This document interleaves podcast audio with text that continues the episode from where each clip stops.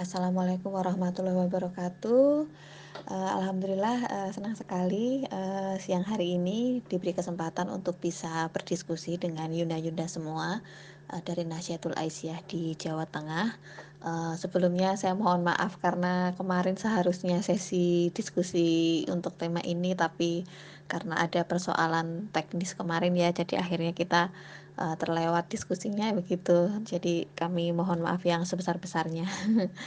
nah, uh, sesuai dengan apa yang disampaikan oleh teman-teman uh, dari PWNA ya bahwa untuk uh, siang kali ini kita akan berdiskusi tentang kerentanan perempuan dan anak uh, pada masa pandemi.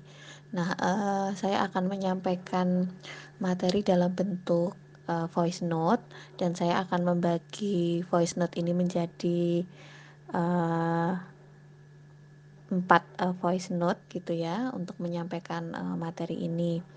Nah, uh, sebetulnya teman-teman uh, mungkin sudah pernah juga mengkaji ya tentang apa saja sih sebetulnya kerentanan perempuan pada masa pandemi ini gitu bahwa kita sebetulnya cukup minim ya data tentang situasi perempuan di masa pandemi di masa lalu. Jadi sayang sekali dulu uh, dunia ini yang juga hampir terlupakan ya. Kita pernah mengalami masa pandemi yang cukup panjang ketika uh, adanya flu Spanyol atau Spanish flu di mana Hindia Belanda itu merupakan uh, wilayah yang uh, jumlah korbannya itu nomor tiga di dunia saat itu dan uh, kalau untuk beberapa komunitas adat mereka masih mengingat ya tentang peristiwa itu dengan nama-nama yang berbeda-beda. Tapi sayang sekali uh, dokumentasi tentang situasi di Hindia Belanda itu tidak terlalu banyak meskipun ada dan uh, tidak mengekspos bagaimana situasi perempuan. Nah, sebetulnya kesempatan kita uh, untuk uh, masa pandemi saat ini kita perlu mendokumentasikan dan mengambil pembelajaran karena sebetulnya saat ini adalah masa bersejarah ya uh, yang mungkin ke depan kita uh, akan diskusikannya bersama uh, generasi yang selanjutnya. Nah, uh, untuk kerentanan perempuan uh, dan anak ini saya akan membaginya menjadi dua klaster uh, ya. Yang pertama saya akan membicarakan mengenai kerentanan perempuan karena kerentanan perempuan dan anak itu beda. Jadi saya akan membagi menjadi dua. Nah, yang pertama kerentanan uh, perempuan. Nah, kerentanan perempuan itu uh, sebetulnya hampir di semua sektor, namun uh, di sini saya akan membicarakan mengenai sektor kesehatan, kemudian sektor ekonomi dan sektor uh, sosial. Nah, uh, seperti yang mungkin teman-teman sempat baca juga di pengumuman yang disampaikan oleh pemerintah ya data data pemerintah bisa diakses juga. Bahwa uh, kalau dari sisi uh, apa dampak dari pandemi ini terhadap uh, apa kesehatan positif dan tidak positif begitu secara apa namanya umum gitu bahwa memang angka perempuan lebih rendah daripada laki-laki soal berapa jumlah positif gitu ya uh, dari COVID-19 ini. Tapi uh, dampak ini hanyalah salah satu dampak yang kelihatan gitu. Tapi ada dampak-dampak lain yang kemudian uh, lebih dari itu yang menjadi dampak dari uh, adanya pandemi ini terhadap uh, perempuan ya. Jadi tidak hanya kemudian terlihat dari bagaimana berapa banyak yang positif dan tidak positif. Karena uh, kalau laki-laki memang ada beberapa faktor yang menyebabkan kenapa angka laki-laki itu lebih tinggi tingkat positif COVID-nya itu uh, berbagai uh, analisis yang dilakukan ya salah satunya adalah karena mayoritas itu uh, kebiasaan merokok itu mayoritas dilakukan oleh laki-laki dan itu tingkat kerentanannya jauh lebih tinggi gitu ya daripada yang tidak merokok. Kemudian uh, kesulitnya untuk menghindari social distancing ya misalnya tidak betah di rumah dan seterusnya itu ya dan juga faktor-faktor lainnya itu yang uh, komorbid itu banyak yang dialami oleh laki-laki ya yang kerentanannya kemudian menjadi uh, lebih tinggi gitu. Nah, kalau untuk perempuan uh, di dampak yang yang bisa kita lihat gitu ya uh, apa namanya dari perempuan itu yang secara tidak langsung bukan dalam bentuk positif COVID gitu.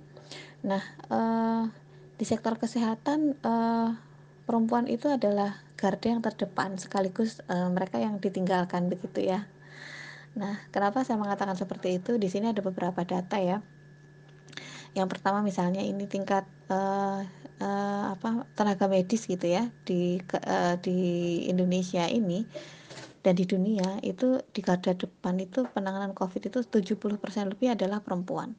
Itu data dari UNFPA. Kemudian yang di di, di Indonesia itu uh, sekitar 359.339 itu adalah perawat itu adalah perempuan atau 71 persennya uh, ya itu data dari PPNI jadi sekitar 259.326 orang itu adalah perawat perempuan ya uh, itu merupakan uh, apa jumlah perawat yang ada di garda depan yang berhadapan langsung dengan pandemi uh, dengan dengan penanganan COVID. Kemudian yang kedua adalah uh, kerentanan yang dihadapi oleh perempuan adalah risiko pada kesehatan reproduksi perempuan sebagai akibat secara tidak langsung dari pandemi. Misalnya saat ini sulit perempuan untuk kemudian mengakses layanan kesehatan reproduksi gitu karena sangat dibatasi ya. Jadi kalau misalnya tidak terlalu parah nggak usah ke rumah sakit kan begitu himbauannya. Uh, kalau ke rumah sakit juga uh, harus rumah sakit yang kita memastikan dengan APD yang lengkap gitu.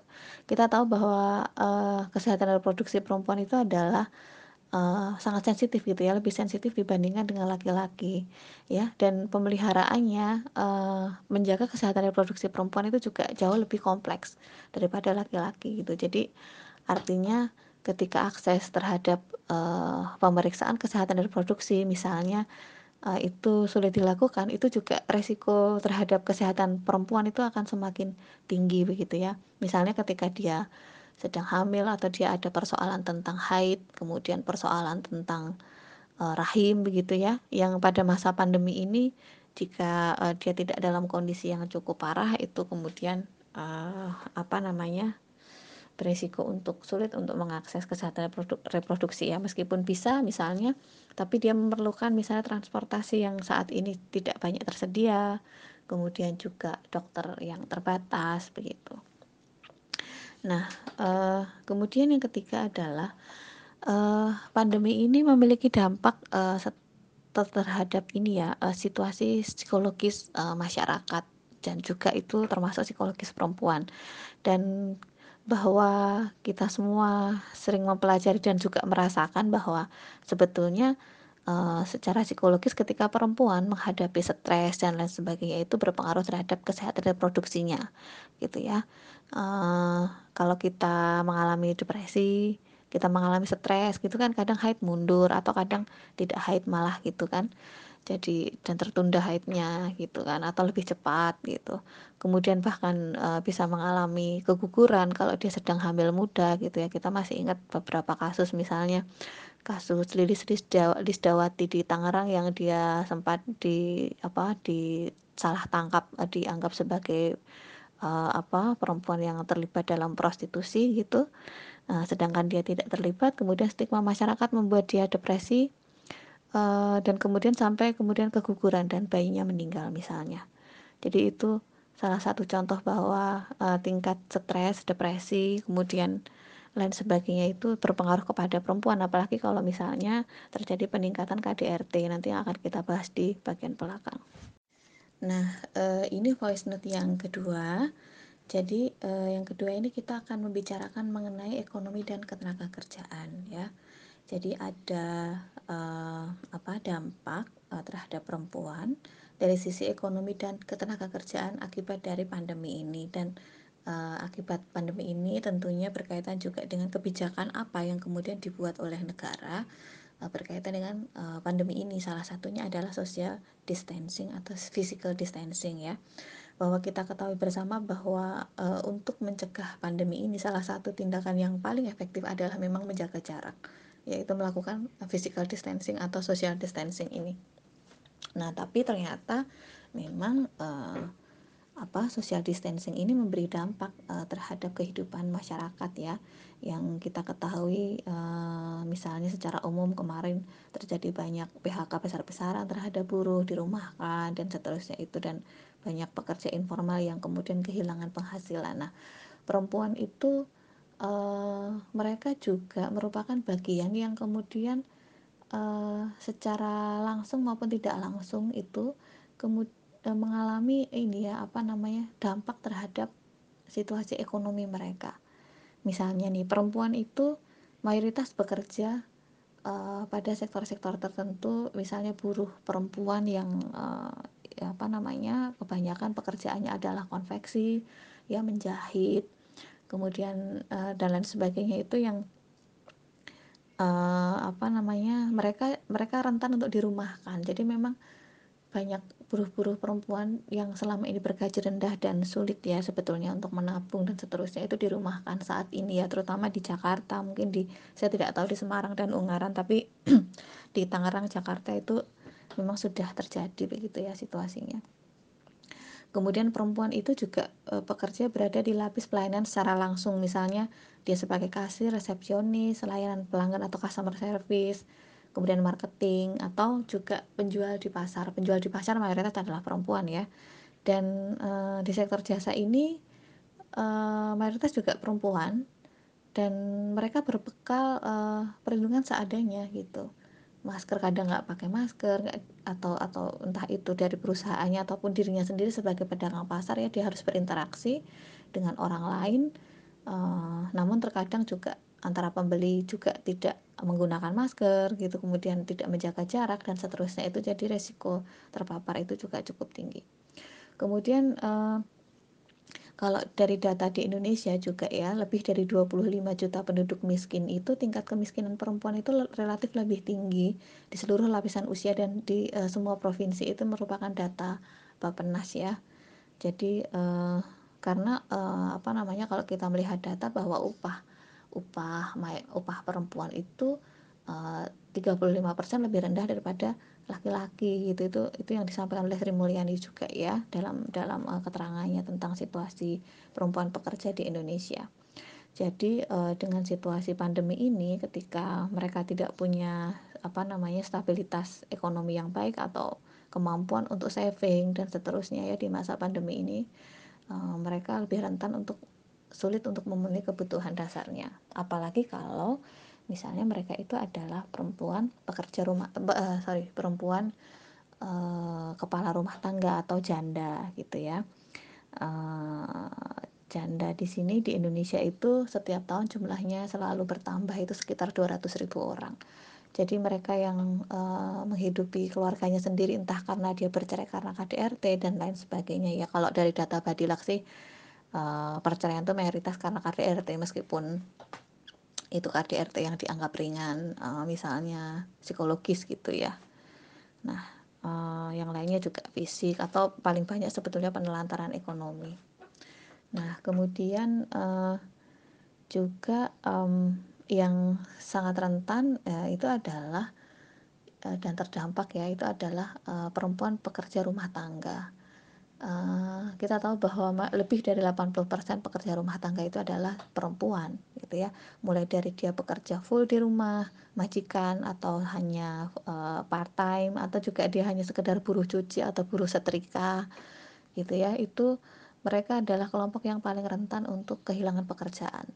Karena majikan takut ya terhadap penularan yang di, uh, tertular oleh uh, PRT-nya gitu ya kalau uh, data-data yang buruh migran bahkan mereka banyak yang uh, apa dipecat oleh majikannya. Kalau di Indonesia juga uh, apa PRT juga mengalami kesulitan begitu ya terutama yang buruh cuci dan seterusnya itu uh, karena rasa takut tertular uh, majikannya terhadap ini ya apa namanya buruh cucinya.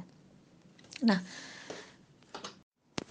Nah, yang ketiga adalah uh, kerentanan perempuan di masa pandemi ini dilihat dari uh, situasi kekerasan, ya.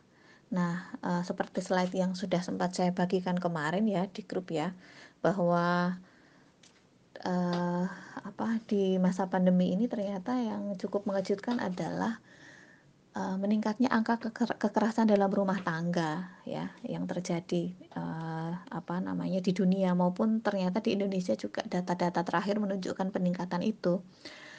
Jadi uh, di berbagai negara misalnya itu ada peningkatan pengaduan kasus KDRT. Itu di Perancis itu meningkat sekitar 100 sepertiga dari biasanya. Kemudian di Afrika Selatan itu 90 eee, ribu pengaduan pada minggu pertama karantina wilayah diterapkan. Nah, kemudian di Cina itu meningkat angka perceraiannya juga. Tunisia itu meningkat lima kali lipat ya eee, pengaduan kekerasan. Kemudian Turki itu meningkat angka pembunuhan terhadap perempuan. Nah, makanya dari itu kemudian PBB itu meminta supaya semua negara itu mengukur uh, angka uh, apa uh, terjadinya kerentanan KDRT yang yang yang terjadi di negaranya masing-masing gitu. Nah, kalau di Indonesia uh, memang Komnas Perempuan belum merilis data ya. Uh, saya mendapatkan data dari kantor ya dari ini untuk LPH Apik itu ada uh, data untuk untuk wilayah beberapa uh, kantor daerah ya.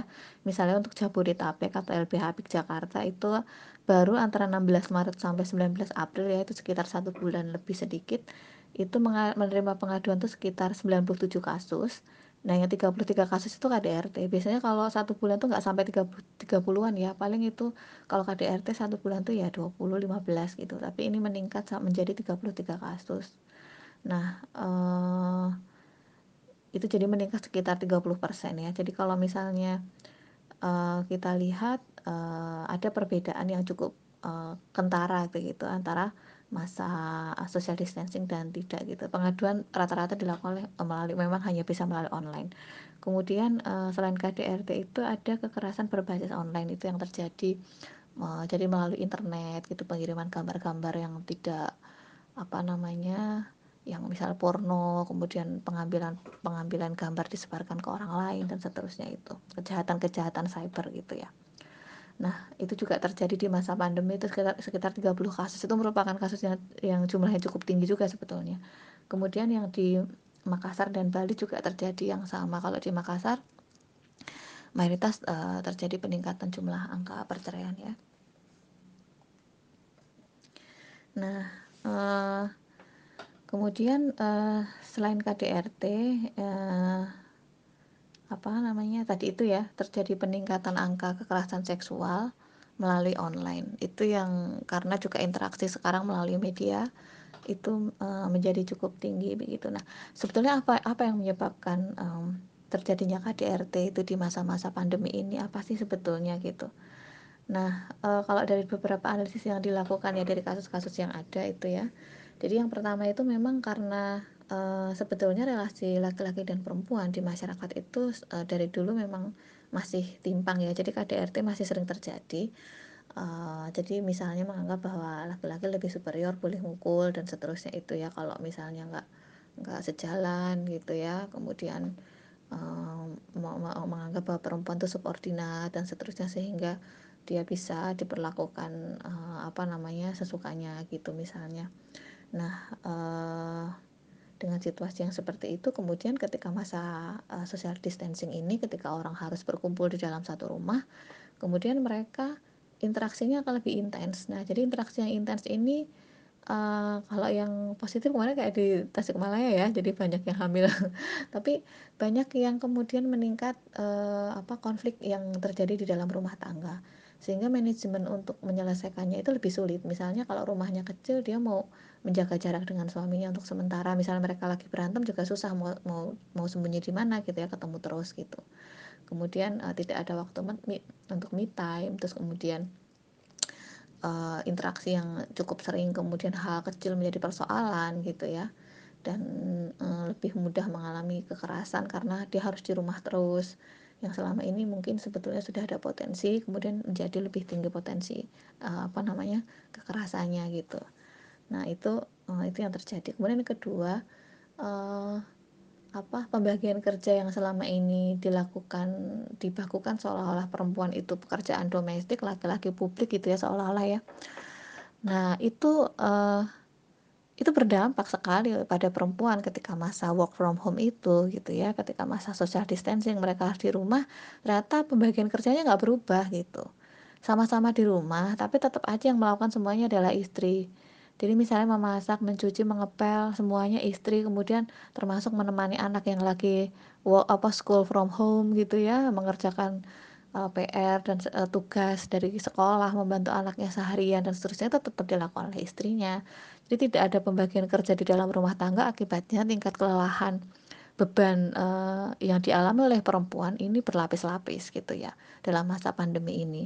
Jadi situasinya itu kemudian menjadikan, eee, perempuan itu, eee, apa, semakin ini ya, semakin lelah dan dan semakin, eee, apa namanya semakin, eee, meningkat bebannya gitu, karena tidak ada pembagian kerja. Jadi jadi budaya, eee, yang menempatkan pekerja rumah tangga itu kemudian dibebankan hanya untuk perempuan, itu kemudian menjadikan, eee, masa pandemi ini semakin berat bagi perempuan ya. Seharusnya kan dibagi bersama gitu ya. Oh, sama-sama di rumah ya kenapa nggak bagi bersama gitu. Nah, itu yang kemudian, eee, ini ya, ber berdampak. Nah, kemudian, eee, ada juga resiko lain di mana perempuan itu kan harus memenuhi kebutuhan untuk makan gitu ya, itu yang di rumah misalnya itu yang tadi itu ya, jadi bebannya itu semuanya dibebankan pada perempuan dan akhirnya, eee, dia harus memenuhi misalnya beli sayur, dia selalu harus berinteraksi dengan orang lain di luar, itu juga beresiko sebetulnya tertular ya, eee eee, virus dan seterusnya itu. Kemudian kalau ada anggota keluarga yang sakit ya perempuan biasanya yang merawat, jadi tingkat resikonya perempuan itu juga, eee, apa, lebih tinggi gitu. Nah, itu juga, eee, apa namanya, pembagian peran itu seharusnya dilakukan ya, itu yang tidak banyak terjadi gitu. Nah, eee, jadi itu yang kemudian, eee, terlihat ya kalau menurut plan internasional juga bahwa memang dari dari social distancing ini di satu sisi memang sangat penting, di sisi lain memang, KDRT kemudian meningkat ya kekerasan terhadap perempuan, bahkan kita kita belum dapat data kekerasan terhadap pekerja rumah tangga ya, eee, pada masa pandemi ini.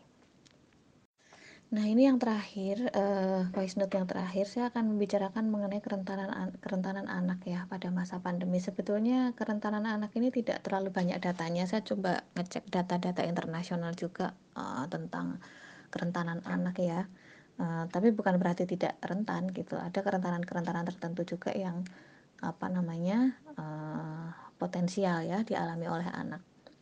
Nah, kalau di Indonesia itu khas banget ya, di Indonesia itu kita tahu bahwa Indonesia itu merupakan negara dengan angka stunting yang sangat tinggi, yaitu 30,8% ya, dan itu merupakan angka yang melebihi dari angka toleransi yang dimil di diberikan oleh WHO. WHO itu batas toleransinya itu ya 20%, kita melebihi itu 30,8% ya. Jadi kita termasuk negara dengan angka stunting yang tinggi di Asia. Nah, eee, kita tahu ya bahwa untuk pencegahan stunting itu kita memerlukan, eee, dukungan supaya, eee, apa, anak, eee, ya 1000 yang dalam masa 1000 HPK, kemudian juga calon ibu dan ibu itu mereka bisa mengakses gizi yang seimbang gitu ya. Nah, di situ ada peran posyandu, kemudian ada peran, eee, dinas kesehatan, peran masyarakat yang selama ini berkampanye. Nah, dalam masa, eee, pandemi ini, eee, posyandu itu nyaris tidak berfungsi begitu, karena harus social distancing nggak mungkin ngumpul-ngumpul kan. Nah, itu yang kemudian, eee, apa, untuk mengecek situasi perkembangan anak semasa, eee, pandemi ini cukup sulit ya dilakukan, karena memang posyandu tidak berjalan gitu. Nah, eee, dan setiap, ibu belum tentu dia kemudian, apa, memahami bagaimana cara melihat perkembangan anak-anaknya sendiri gitu ya.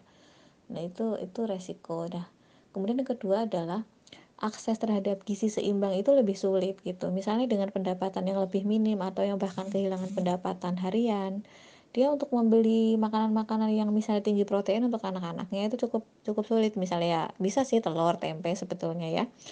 Eee, tapi misalnya mereka yang jauh dari pasar, kemudian, eee, stok eee, dari pasar juga terbatas misalnya ya, kemudian dia tidak punya penghasilan yang memadai, dan kemudian kalau dapat sumbangan juga sembako dikasihnya malah Indomie aja gitu ya, sama beras aja gitu ya, tidak ada dukungan untuk gizi seimbang gitu. Itu juga beresiko untuk meningkatkan angka stunting di masa pandemi ini. Saya khawatir juga, eee, pada masa pandemi ini akan lebih sulit ya untuk untuk untuk mengurangi angka stunting untuk tahun ini karena situasi, eee, yang seperti ini ya, susah untuk akses, apa, gizi maupun, eee, tidak bisa home visit, melakukan pendampingan terhadap, eee, ibu dan anak itu itu, resikonya, apa, lebih tinggi. Nah, kemudian juga yang kedua adalah akses kesehatan itu lebih sulit. Jadi misalnya, ketika perlu untuk melakukan imunisasi yang sebetulnya tidak dapat ditunda itu cukup beresiko karena dia misalnya harus datang ke uh, puskesmas di bagian tertentu yang di mana kita tahu ya bahwa klinik, puskesmas, rumah sakit itu adalah tempat yang paling beresiko terhadap penularan gitu. Nah kemudian cek kesehatan rutin itu sulit untuk dilakukan misalnya mau cek gigi, mau cek uh, yang lain gitu ya yang itu dianggap tidak uh, darurat itu lebih sulit untuk dilakukan saat ini. Kemudian eh, anak-anak juga rentan mengalami kekerasan di dalam keluarga. Jadi pergesekan konflik tadi itu ya KDRT yang enggak hanya suami dan istri tapi juga bisa berdampak pada perempuan pada anak. Nah, kalau misalnya tidak secara langsung eh, kekerasan itu terhadap anak, dia juga bisa menjadi bagian dari eh, apa namanya?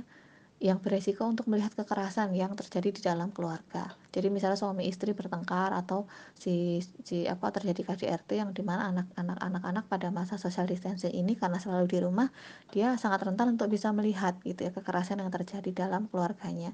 Dan sistem pemulihan di Indonesia itu kan masih sangat terbatas ya bahkan tidak dibiayai negara. Jadi eh, kadang-kadang uh, kita tidak apa ya bisa mengukur gitu ya bagaimana situasi bagaimana uh, pem, tingkat pemulihan yang sudah terjadi setelah anak itu melihat kekerasan apakah itu dilakukan? Bahkan mungkin tidak dilakukan gitu.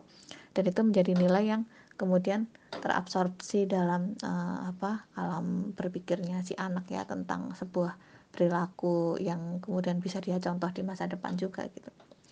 Yang yang lainnya adalah uh, dampak lainnya adalah di sektor pendidikan. Misalnya kalau di kota-kota mungkin gampang ya mengakses internet dan seterusnya untuk school from home gitu.